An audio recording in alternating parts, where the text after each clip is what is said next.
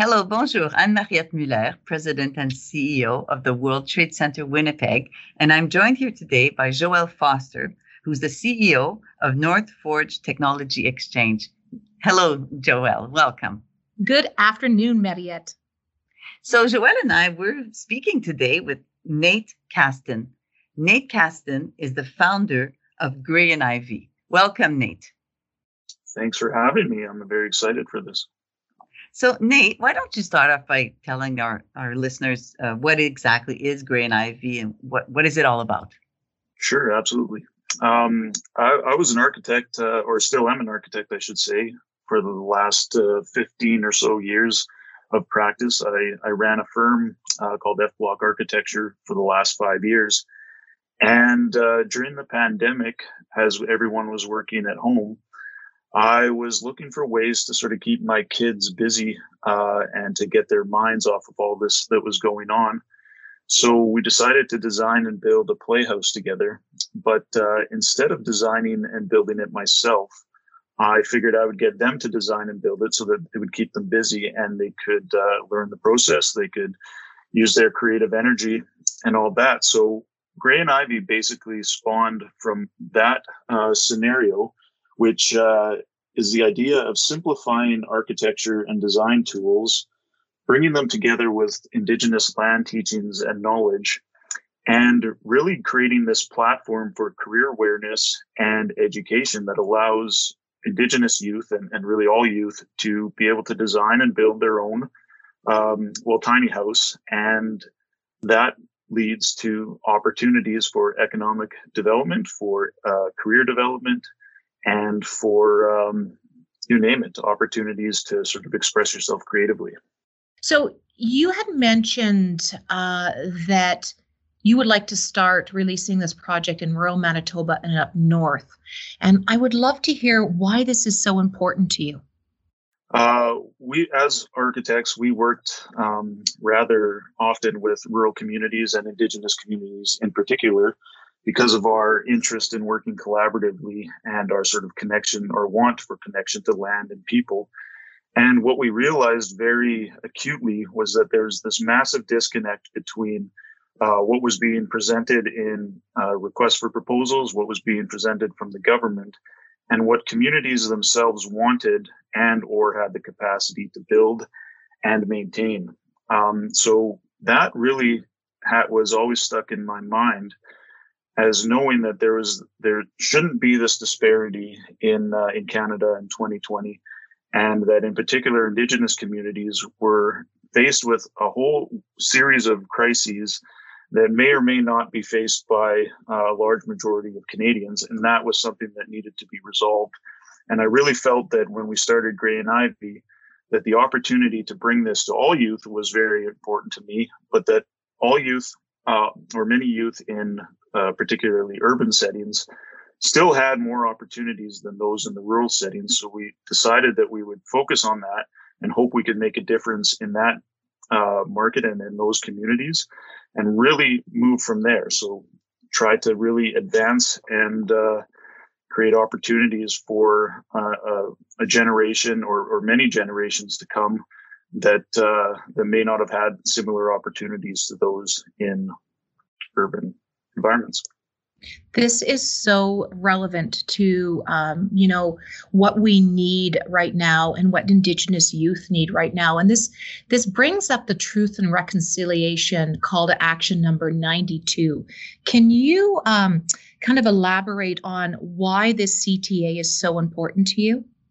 Absolutely. So I'm not an Indigenous person, and uh, but we've worked with Indigenous uh, communities and people quite often, and again, what I sort of realized is that my beliefs and sort of what I'd come up with in my life seem to resonate quite a bit with the the sort of the um, the essence of storytelling and the essence of community and connection to land and place.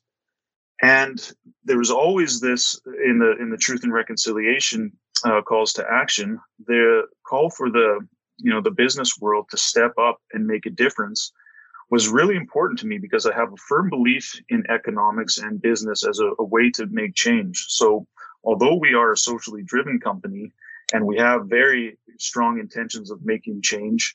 Uh, I believe in economics as the best way to do that, and in doing so, that creates an opportunity to uh, to really advance the ideas of uh, CTA 92 and like it says in there create equitable access to jobs training and education and opportunities. That's sort of front and center in our world. And i believe that those opportunities should be provided equally to all people uh, and all all canadians. Um, and right now they aren't. Uh, so i feel like it's uh, the responsibility of the business community to take charge. I think we have we need more Nate Kastens around. I mean, their philosophy behind this is uh, very inspiring. really inspiring, Nate. So we'll see a whole bunch of little Nate Kastens running around Winnipeg soon, I hope. But, I hope so. but seriously, on this, um, where do you see yourself? Like, ideally, in in, in five years, let's say, um, what would Gray and Ivy look like? What would other maybe products or or other approaches look like for you in your mind, Nate?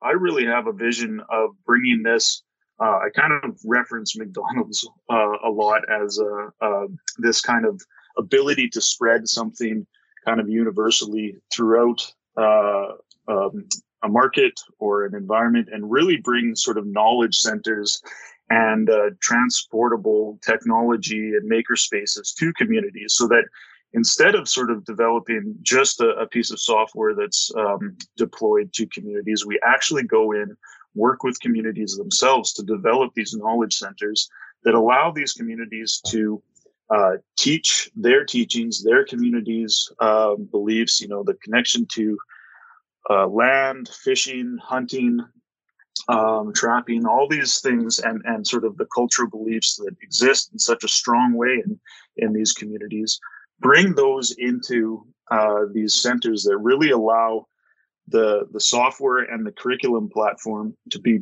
brought to as many people as possible and really create this avenue to spread this ability to to basically be innovative. Because at the end of this that's what we're doing. We're extracting the creative process from youth and allowing them and giving them the tools to be creative on their own. So you can imagine that how many businesses could start from that how many uh, innovative products or solutions to problems could come from that knowledge and ability to be creative.